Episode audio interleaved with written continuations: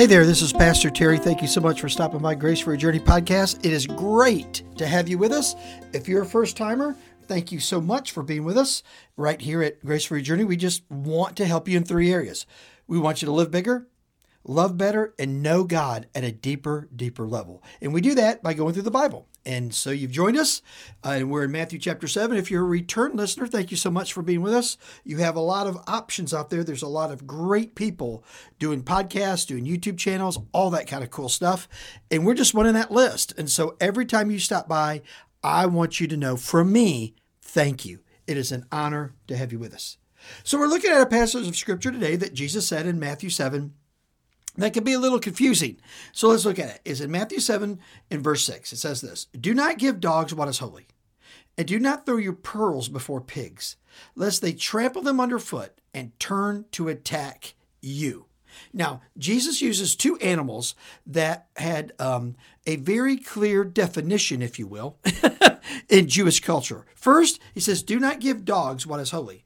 Now, it wasn't unusual for a rabbi to call someone who was a pagan, who, who wasn't a Jew, a dog. Uh, they called Samaritans dogs. They called Greeks dogs. They called Romans dogs.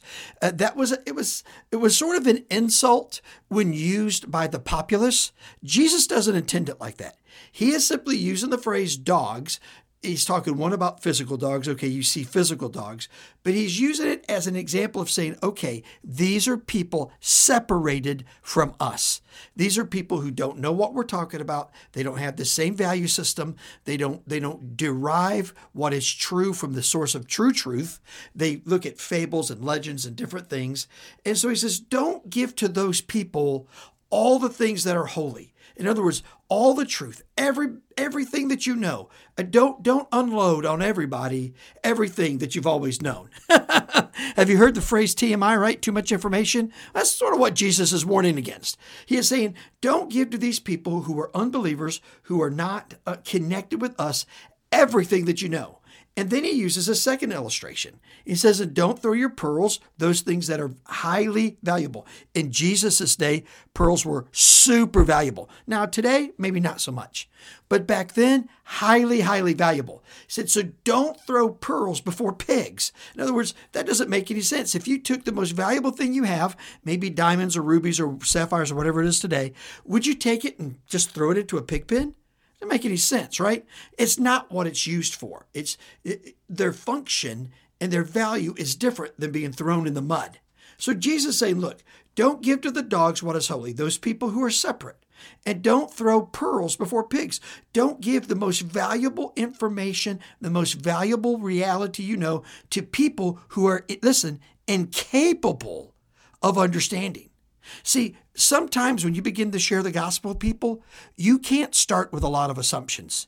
You have to start way back with, okay, let's talk about is there a God? Or let's talk about how the world was made. Or, okay, how do we know the Bible's true? I mean, we have to start way back rather than starting right with, hey, Jesus came, born of a virgin, lived a perfect life, died on the cross for sins, bodily resurrected on the third day, right? Some people can't handle that at the beginning. So you have to walk with them to get to that point. And that's what Jesus is saying. Don't throw everything you have to everyone you meet because some people aren't able to understand it, process it, and then accept it. And he, and he warns us. He says, Look, when you do this, lest they trample all the stuff you said underfoot. In other words, they just throw it away. That hour, two hours you spent with them, pouring out everything you know, is just gone for nothing. And then eventually they can they can even turn and attack you, become verbally abusive, and heck, I don't know. We're we seem like we're coming to a time where physical abuse and attacks might not be so much out of the question. And so Jesus saying, when you find people, when you engage with people with the gospel, which you're going to do, remember who they are. Are they far away from the Lord? Are they close to the Lord? Do they even understand our vernacular, our words, our phrases? Maybe you have to not use any Bible phrases and you have to explain and give definitions rather than just using words. And so Jesus is saying, Look, I want you to make a difference in the world, but I want you to be wise when you do it. So pray about it, seek the Lord, understand where people are, give them the information they can handle. Two things are going to happen when you do that. One, you're going to see a lot of them come to know the Lord. Now, it might take a while. It might not be a one time thing. It might take you a year, two years, or three years, talking slowly through the scripture, slowly through the realities of God. But they will eventually come to know the Lord. And then, second thing that's going to happen, you know what it is? You're going to have unbelievable grace for your journey. Let me pray for you.